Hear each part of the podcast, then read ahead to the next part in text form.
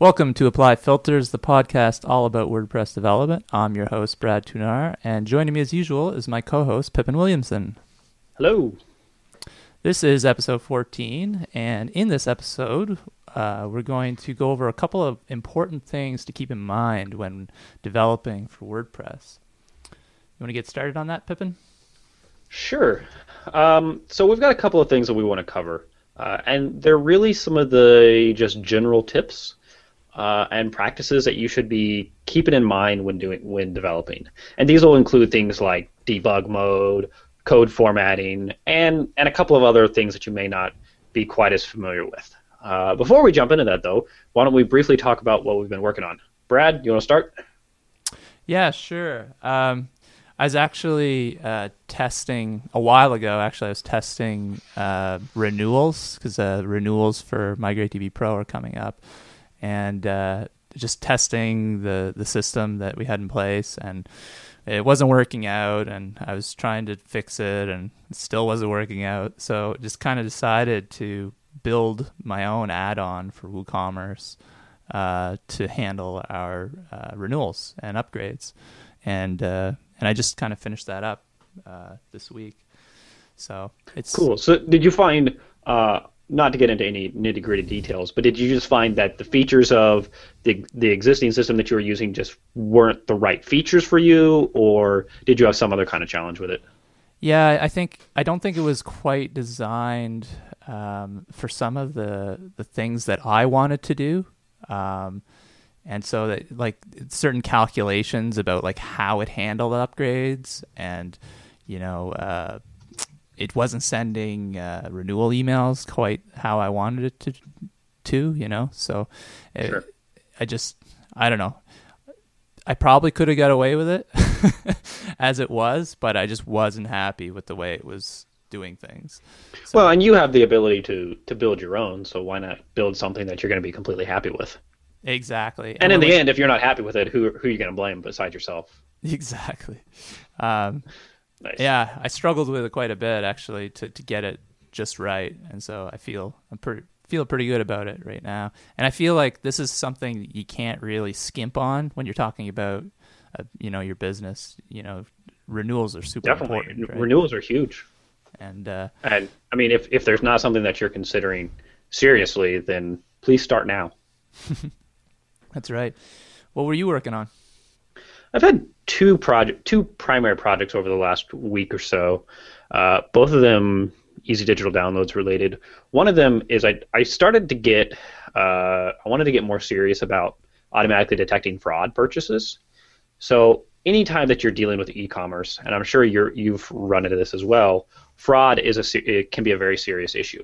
You may have a lot of fraud, you may have a little bit of fraud, but basically fraud is a constant. It's going to happen either from people stealing credit, having stolen credit cards, or stolen PayPal accounts, or whatever, what have you.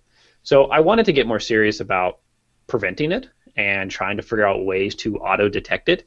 So uh, myself and some of the other EDD development team have been working on an automated fraud detection system for specifically for our store.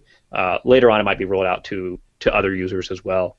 But it during the purchase process, it, it runs some checks and looks for likely indications of fraud, and then if if something's detected, it'll actually flag that purchase for moderation and let the site admins know that they need to go in and double check that this purchase is is legitimate or if it's fraud. And so that's been pretty cool. I had to, I had a lot of problems with fraud uh, with uh, WP App Store when I was doing that, and uh, I bet. But since I've moved to using Stripe and PayPal exclusively, I haven't had any trouble at all. Um, so I don't know. Now, when that- you say you haven't had any trouble, I would assume you mean that you haven't had problems with lots of fraud. Everyone's going to have fraud to a degree. right, that's that's mean- right. I, I Yeah, okay. I've had one in the. It's almost been a year since we launched, and Wow. I've only had one instance of fraud. That's amazing. yeah.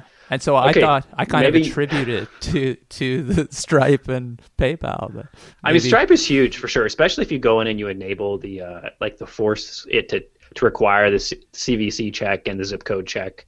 Um, and I don't remember what the other options are. Billing address is huge, like making sure that those are all required. Uh, but so anyway, I was working on that. And the other thing that we're working on uh, was getting a new extension launched for EDD for an integration with Gravity Forms, which was pretty cool. So we released this new extension called Gravity Forms Checkout that allows you, as a site admin, to create purchase forms for any of your products, and then so then you can embed those form those purchase forms anywhere on your site. So instead of like going through the standard EDD checkout process, you would simply fill out the Gravity Form form and that would complete your purchase and gives you the ability to use all the awesome Gravity Forms conditional tags, calculation fields, etc. Okay. So that's pretty cool. So that would be pretty handy in the scenario where if you had products that required like a bunch of information to be collected with it, like yeah, uh, definitely. Like if you were ordering, I don't know, stationery with or letterhead with like an address in the, in the in the letterhead. Yeah, you need to like fill in all those details or or maybe add options. Do you want this to to have all these additional options? Do you want this to come in boxes? Do you want gift wraps with them? Do you want envelopes with them? Do you want all those like features like that that you might want to collect? Is something that this would be very good for, especially then if you need to adjust the final purchase price based on those selections. Cool. Yeah, so it's pretty cool. So that launched today. All right, uh, enough of that. Shall we jump into our first topic? Yeah, for sure. This All is right. something that uh, you've been uh, banging away at today, is it? Uh, it's not something that I addressed today. Well, I guess I kind of did. I tweeted about it this morning, and it actually got quite a bit of attention. Um, the idea is keeping in mind that the WP content directory and the uploads directory inside of WP content are not, in fact, constants. They are not always the same. So I see this a lot with plugins that I review for WordPress.org people forget or simply don't know that the WP content directory is in no way a defined constant. You can change the name of the WP content directory to be just content or data or assets or anything that you want. And you can also change the location of it. So I see people will hard code in something like home URL slash WP content slash plugins. And it will work on a large number of sites. But it will always break on any site that has ever decided to move that folder. Hmm. And so that's something that you should keep in mind, along with the fact that, along with the WP content directory being able to be moved or renamed, the actual uploads directory as well, like where all your media files go, or any file that you upload from within WordPress, that can also be moved. It does not even have to live inside of WP content. It can live anywhere it wants. Hmm. Um, well, almost anywhere at once. It has to be relative to the ABSPATH constant. But so those are things to keep in mind. Um, have you ever had to deal with this, Brad? Well, I I actually do. I set up all my sites uh, with an, an alternate content directory. I use Mark Jaquith's uh, skeleton uh, mm-hmm. Git repo that he has, um, and I yeah that just the way like he has a kind of a default setup of like how he sets up his WordPress sites, and that's I've kind of used a variation of that. Um, and so, for example, the WP content directory ends up in slash content, and then WordPress itself, the entire WordPress core, ends up in slash WP. So, so WordPress core and the content directory are at the same level in the directory tree. So it's uh, I, I really like it, and uh, in testing, it's really good because it doesn't let me get away with stuff like this. right? I, if if I uh, you know make the mistake of using you know WP content directory to get the uploads path, for example, in a plugin or something, like my environment will not work. It'll just it'll pick the wrong location for the for the uploads directory. Sure. Uh, there's a couple of ways that you can detect these inside of your plugins pretty easily. Uh, so first of all, WordPress has a couple of constants that are very useful. Uh, there's a, a, constant called uploads, and that constant uh, is what allows you to define the custom uploads directory. So if uploads is defined, that will change the you, the directory for the uploads folder. So in your plugin, if you want if you want to know if there's a custom uploads directory, you can look to see if that constant is defined. Uh, there's also the, the, the WP content dir constant as well as WP content URL constant, and those are both constants that will refer to wherever the WP content URL sorry that the WP content folder are. Right. One Those of are- them Those are the ones that you define in your WP config if you if you do want to move your WP content folder. right, but they're also defined even if they're not defined in the config. True. So I may be wrong, but I'm pretty sure up, the uploads constant is only defined if a user con- defines it. The WP content dir and WP content URL are defined no matter what. Yes. It just depends on the value of those constants. Uh, so you can use those three constants to to figure out where files should go, uh, or like if you need to determine a custom upload directory, like where you are putting a file from a plugin, or where you're reading files from, things like that. Uh, I believe there's two other systems as well. Do you want to talk a little bit about those, Brad? Two other sorry. Two other th- two other tools that we can use for de- detecting the uploads directory or the WP content URL and things like that. Yeah, I've I've always used the WP upload dir function, um, and uh, and yeah, that's I always I always just use that, and I forget about the constants to be honest, because I, I feel like it's I don't know constants scare me a little bit. like I I feel like there could be still something I'm missing. There's there could be still some conditional out there that's kind of bypassing the constant um, and and determining determining the uploads folder some other way or something. So yeah, I like I really like the WP upload directory function. I can't That remember one's super useful. I can't remember what it returns. It's it's an array, I believe. It's an array of um, a variety of info. Uh, I can give me a second. I'll actually pull it up because I used it pretty recently. Uh, it it brings in, or sorry, it it returns an array that contains. Oh, uh, here I don't know where the thing's at. Path. It's a it's a bunch of information. Like yeah, the paths to I think the path, the URL. Oh, it includes the name of the subdir. Um, so let's say that you have your files organized in a year and month. It'll also it'll tell you what the current one is. So if since this month is February 2014, it'll tell you the subdirectory is 2014 slash 02 yeah. Or something Exactly. like that. So it allows you to figure out exactly where files should be for this point in time, which can be super handy. Yeah. Uh, the other one, the WP file system API is super cool. I've never used It's that. an actually. API that I've think. only played with, I think, one time. And I will admit it's a little scary to play with because by, by scary, I, I sorry, scary is not the right word. Let's say intimidating. if you go look at some of the tutorials for the file system API, it can be a little intimidating to look at and to understand how it Oh, works. I've totally dug right.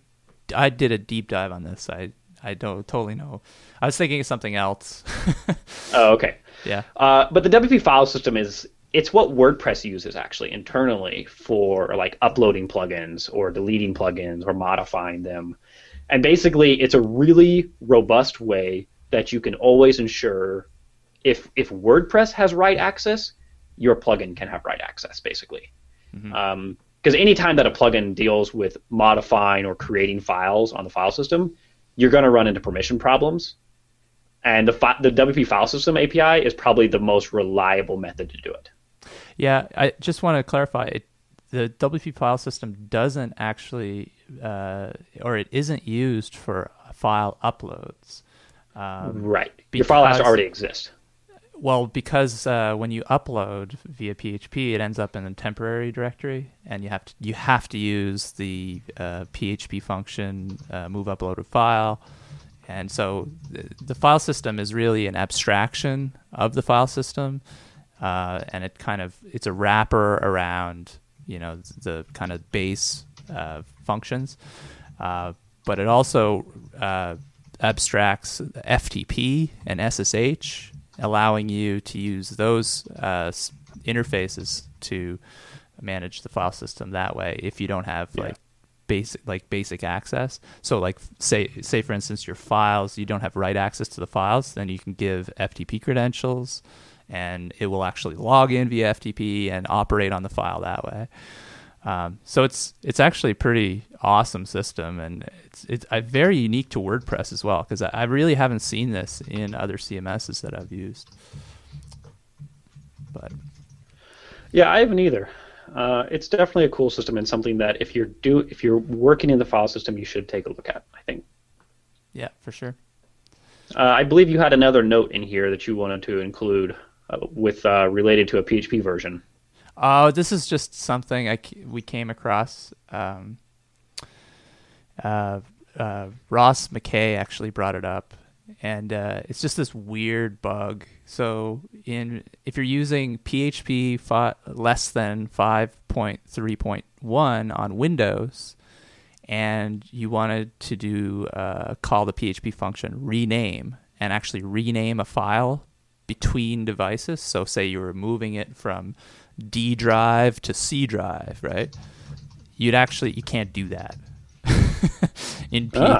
PHP less. So this is the kind of obscure bugs that you run up against uh, when you're you know developing a product for you know instead you know rather than if you're just developing you know one site for one system so much easier right Yeah, definitely. yeah All right. Uh, shall we move on to our next topic? Still within the realm of things that you should keep in mind when you're writing your plugins or your themes. Uh, and this one is talking about uh, minified JavaScript and CSS files.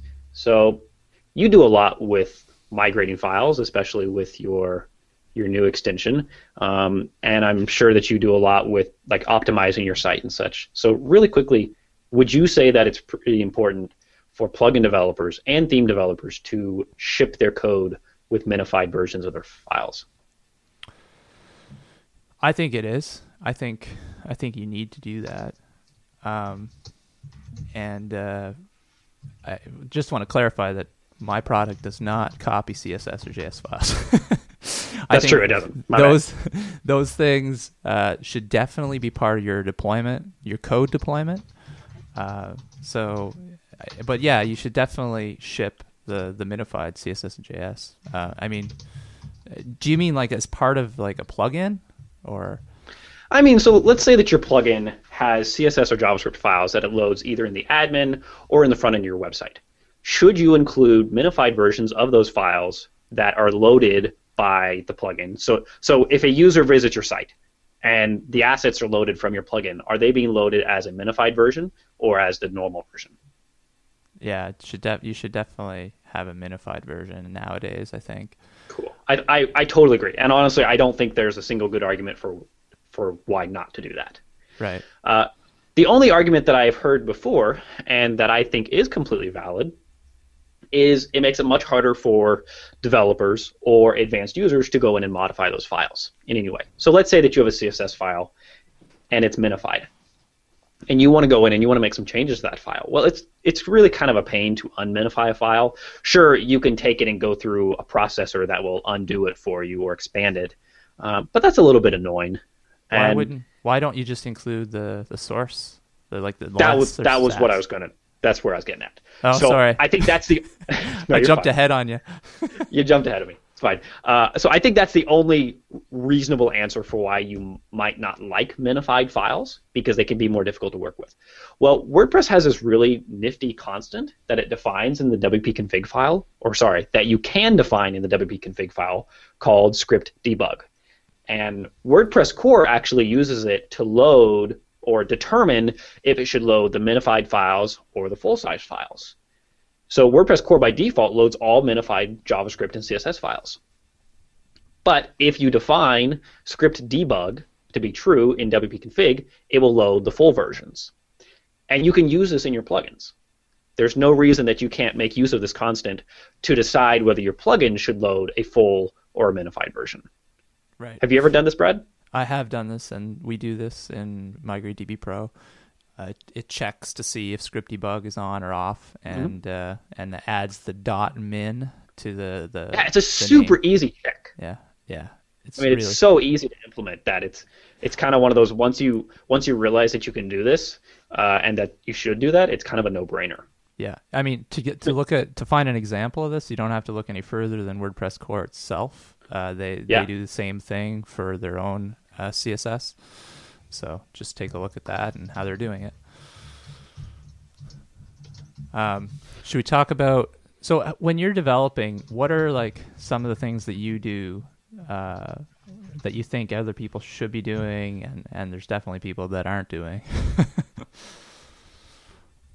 Uh, I think there there's a couple of things aside from what we've already mentioned. Uh, number one is getting really familiar with the other debug constants that are available. Um, most everybody is familiar with WP debug, and hopefully every single developer. I know this is not actually true, uh, but hopefully every developer is using it as um, during their development periods of their plugins and their themes to help catch things like notices and warnings So um, that's and that's the that's the WP underscore debug constant, Right. right? Right. right WP underscore debug constant. Um, and, and it's super simple. If you type WP debug into Google, you can find a, a page on the WordPress Codex that talks all about it. So if it's something that you're not familiar with, uh, go and become familiar with it. Not only will it make your code more reliable, it will make you a better developer, and it might reveal a bunch of problems that you didn't realize that, that were there in your code. Um, the most common symptom would be things like notices. So suddenly, if you enable WP debug, it will spit out a whole bunch of things where it says PHP notice such and such variable undefined, or um, undefined key, or what does it say? Undefined key, Yeah. something like that. Um, and but and so fixing those things are is a really good thing to do. Uh, and there's another one on there that Brad, if you want to explain this one, called WP debug display. Right. So, well, you can shut that off, and then it just won't show anything on the screen. What Um, what is it? What does that do by default? But WP de- debug mean- display. if you have it on by default, like Well, I mean, it's on it's not it's on by default, isn't it? If you enable debug. uh, I'm not sure. Well, I think it is because if you enable debug, it shows your errors. If you set Right. debug display to off, it hides your errors. Yes, right. So yeah, I think, and I think what so what if you set it to false debug this and they, they don't show up, then you have to go digging through your PHP error log, I guess, if you want to see your errors. Is that how is that how you do it, or Usually, right. So debug display will basically it'll it'll make the errors get recorded, but not necessarily shown. So they'll show in your error logs. Another really nifty tool uh, is the debug bar plugin. Mhm. So if you have WP debug enabled and then WP debug display disabled, it will still allow you to see your errors that you have, but it's just going to hide them behind a little menu. So it'll give you a big red button on your page that says, "Hey, there's errors here. Reveal them." right? which is pretty cute, pretty I've- cool. I've also heard of people. They, there's another constant uh, d- deb- WP debug log that you can set to true, Mhm. and uh, that will just put your your errors into a file in your WP content folder, I think, uh, and uh, and so you can it kind of separates it out from your your PHP error log, so you don't end up with like other sites in there and stuff. Um, I, th- I think a lot of people do that as well. Personally, I like to have stuff display on the screen because I feel if things are hidden, it's too risky for me. I, I might not see them, and it might be too late by the time I do see them. So That's one of the nice. Th- I I totally agree with you there. I, I like Uh, it- I, it- I like it. I hate that it breaks the display, uh, and I hate that when I have like other plugins that have been developed without WP debug on and have notices coming out that it breaks the display. But I, I just I just don't want to take the risk to that that I'm going to miss a bug, right? Definitely. Well, it's one of the things I really like about uh, the debug bar add-on is because it will hide the it will hide the errors from displaying on your page and maybe breaking your layout or breaking options, but it still makes it very very clear that you have errors on the page. And Right. it, it adds a big red button up in the toolbar. Yeah, I've I've used that a little bit, and then I just keep going back to to Yeah. spitting out debug. The other thing you might want uh, to try is enabling Xdebug if you haven't done that. Oh yeah. Um, so I just reinstalled MAMP MAMP Pro on my machine, and by default, it doesn't have uh, Xdebug enabled. Uh, you had to go into my PHP my or PHP ini file and uncomment a line at the very bottom. Uh, Here, here's the thing about Xdebug that maybe you know the answer to. I have not been able to figure it out. Um, I've never figured out how to enable or disable strict notices. Have you have you ever with Xdebug have you seen it give a like a, a hardcore failure on strict notices? Uh, I'm not sure what you mean, like a hardcore failure. So, for example, um, if you're if you're writing an object oriented and you have a class that has a static method, sure, and you call that method non-statically, sure. So, for anyone who's not familiar with that, the syntax to call a static method would be like the class name colon colon the name of the method.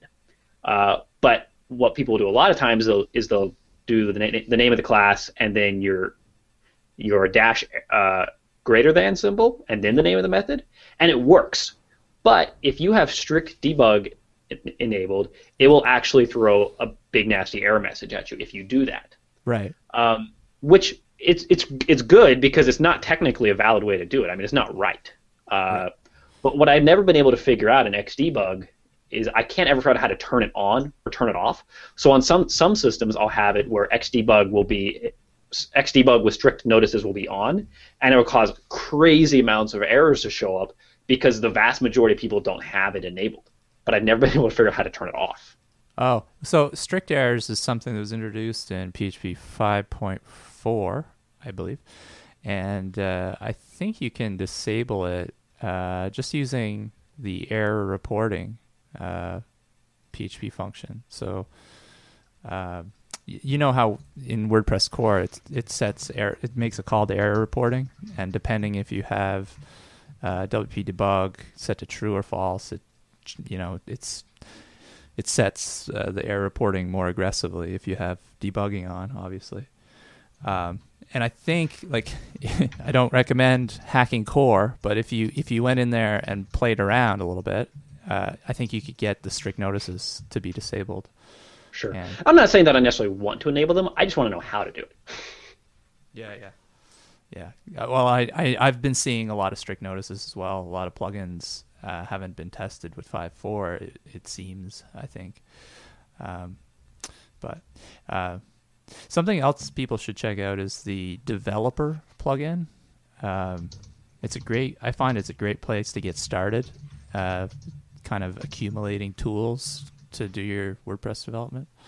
Um, totally. I, th- I think we touched, or we already discussed it though in episode five. So people should just check out episode five if they want the details on that. But yeah, agreed. Uh, let's see. Anything else that we want to mention about standard things that you should be doing in your development? I think there's a really important one that's really important to me, at least. Um, and Brad, I believe you. I believe you kind of feel the same way when it comes to coding standards and formatting. Yes. yes. Why don't you Why don't you tell us a little bit about how how you feel about coding standards and formatting? Well, I think it's super important that that you you adhere. So I guess the first thing I always put above everything else is consistency. So if I start working on someone else's code and they are not, you know, writing things the way I would, I don't start changing things or writing things my way, you know, in between what they've written. I follow whatever standard they seem to be using. I try to keep it consistent above all else. Uh, and then in the future, you know, if we want to reformat the whole thing to adhere to some other standard, then so be it. Uh, but I always prize consistency above everything else. Is it is that how you feel, Pippin, or? Absolutely. Uh, it's. I think it's. I think that's a a good way to put some of the reasons behind the WordPress coding standards. So there's a lot of a lot of work that's been going on recently for enforcing coding standards within the WordPress project. And what that really means is that as as WordPress as a project as a whole has one set of standards that it should follow regardless of who wrote the particular piece of code in the project. And so and and those coding standards go everything from the way that you space out your code, the way that you align your arguments, the the style of brackets that you use, etc. And I think it's really important in plugins. I think, I think it's really important in all development.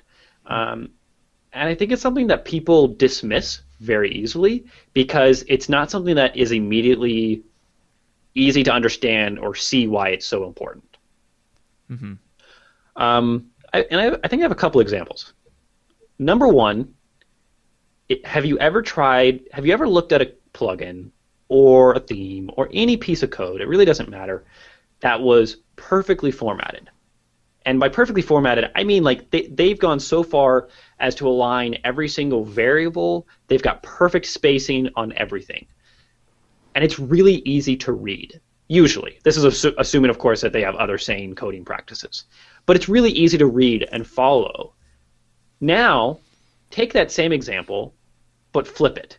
And look at one that has really haphazard formatting. They've got line breaks either tons and tons of extra line breaks or tons of mi- missing line breaks. They've got variable names jumbled together. There's no consistency, and suddenly it's very difficult to read. That also, not only when it becomes very difficult to read, that also means it's much more difficult to debug, and that's where I think people fail to realize it. Um, people think, okay, wh- well, the code works, uh, so why does the formatting matter? Because the computer doesn't give a crap about the formatting. But it's really important that when you or anyone else has to go back to make an enhancement or a bug fix, that you're able to actually understand what's going on. And that you're able to do it easily. And that honestly I think that's one of the most important reasons for consistent code formatting and clean formatting. Yeah, absolutely. I mean, so one of the things, one of the tools that I use uh, to kind of so say I, I encounter a file that uh, I worked on three years ago, and my formatting and coding standards weren't very good. Then I'll just run it through uh, tidy-php is a package that I have installed into some Sublime Text, and uh, it just magically formats it according to WordPress's uh, coding standards. Um, and it i mean it just takes care of everything. Like it it'll put the spacing around your parentheses and all that stuff. And so you don't have to it's really it. handy. Yeah. Is that you use that as well? Yeah i do. Yeah. Super handy.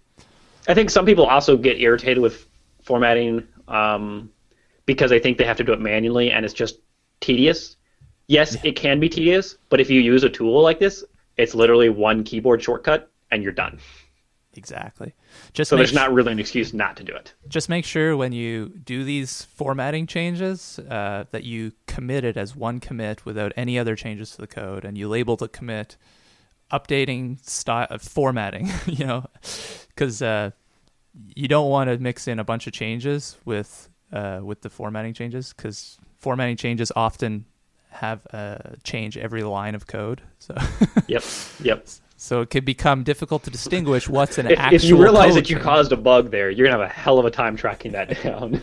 exactly, exactly. Um, I think there's a, or go, go ahead, Brad, and then I, I have, I have one thing that I want to add before we maybe finish up. Yeah, I was just gonna say that I, I I ran into some code lately that was it had comments like comment stubs on everything. So every function had a comment stub. And what I mean by stub is that it's like the name of the, the description in the comment was like the, the name of the function right? So if, if the function was send mail the, the, the description read send mail right? Sure. And and th- these were everywhere in the code. And i was just thinking wow what if there's a comment in here somewhere that's actually important? How the heck am i supposed to see it right because you've just got mm-hmm. you've got all these completely redundant comments everywhere and and so it would be it's a needle in the haystack to find what's important out of the comments. So I would say like if you're commenting your code, don't just comment for the sake of commenting, please. right. Comment the why. Why you you know why this is this way. You know that's that's what I want. Send to header with a comment. This sends it to the header. It's kind of like a no duh statement. yeah, exactly. Um, so on, on this on this note, with um, not necessarily code formatting, but code coding standards. So there's a little bit of a difference between formatting and standards. I mean, they, they go very much hand in hand. But also with standards are things like conventions. So WordPress core recently decided to add the requirement that anytime you have a conditional statement uh, of, of any kind, that you must use curly braces. Yes. For the opening and the closing. So what uh, you may or may not be aware of, depending on how fl- fluent you are with PHP uh, and and a lot of other languages as well. That with a conditional statement, a lot of times what you can do is you can say like if this equals this, and you and then the next line is what will happen if that condition is true. And so you don't actually have to have the curly braces around it. Mm-hmm. Well, WordPress core recently decided to put in a requirement that says every conditional must use curly braces. And a lot of people don't like it because they because of the idea that it's just extra code for no reason. Why use four lines when you can use two? But and to be fair, a... it's actually a perfectly legitimate argument. I don't but, I don't agree. well, there, there I don't I don't necessarily agree that it's a good a good reason to not do it, but I understand the point. Yeah. Um, it's kind of it's just like why use more words than are than are necessary. But it turns out there's actually a very very good reason to use curly braces. yeah.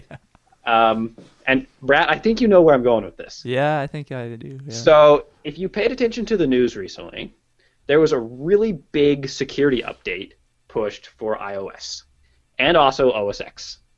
Um, and when I say big, I really mean teeny tiny. Like it was one line of code caused this problem. And it turned out to be a security problem with validating SSL certificates. And it was a really big deal because it actually provided a really easy way for someone with the right know-how to hack into a system or to, to take over your take, take over your laptop, take over your phone, etc. And the bug that caused it was because of a missing curly brace. They had, the developer at the time, whoever wrote the code, opted to not use curly braces around their conditional statement, and instead of having one line after the conditional, they had two lines. And the second line after was getting executed every single time. And it was basically doing these different checks, and it would have fail statements. And this extra line resulted in it failing every single time, even though it wasn't supposed to, and it caused a giant security problem. So if they'd simply had curly braces around their conditional, it never would have happened. Yep. Yeah. So. And I think it was. Fur- I think it was further uh, complicated by the fact that it, like they were both indented those lines, so it, like yeah. visually it looked like you know it, it looked fine. Yeah, I, I remember seeing the code and it, it seems fine, but it, yeah. So moral of the story is like it really does not hurt to have two extra lines of code in your code base. So use curly braces because it will, pre- aside from preventing glitches like this that are possibly catastrophic, it also just makes it explicitly clear what is and what is not inside of your conditional. Yeah, I I, I agree with with that policy, and and the other the other thing that it helps with is if if someone else comes along and starts adding code, it I mean that's that's probably what happened in the Apple situation. Someone else came along and they added that second line of code there, right? It wasn't the original developer, most likely, right? Right? And they and they just failed to realize, oh, I forgot about the curly braces. I, I forgot to add those back in. But if they had been there in the beginning, right, it would the problem. It would never been a problem. Ha- yeah, it wouldn't have happened. So. Yep. I mean, obviously, I'm just speculating here, but that's oh, sure. a pl- I mean, that's a eh, eh, plausible situation, right? Yeah, totally plausible.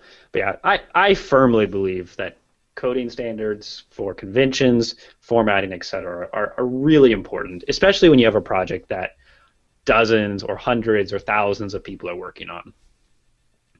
You want to have, I, I think what your example that you gave a little bit ago is that you want to have consistency. And so if you take the code that someone else has been working on it and you contribute to it, you want your contributions to match because you want it to be one coherent project. And if there's no such thing as standards and you're just ignoring them, you end up with a jumbled mess that has the signatures of dozens of people or thousands of people on it. Yep. Exactly. be kind of like creating a piece of artwork where like everybody is responsible for like painting one little part in their style. It's probably just not going to work very well. exactly. That sounds like a disaster. Yeah. Well, you want to wrap us up? Yeah, sure thing. Uh, I guess we should uh, mention our sponsor real quick. Um, Oh, yeah. So Ninja Forms uh, is a great forms plugin for WordPress. Check them out at ninjaforms.com. And uh, anything else, Pippin? Uh, no, I think that's pretty much it. Um, just you have, if anybody has any questions or comments, feel free to leave them on the show notes. Awesome. Thanks, everybody. Thanks.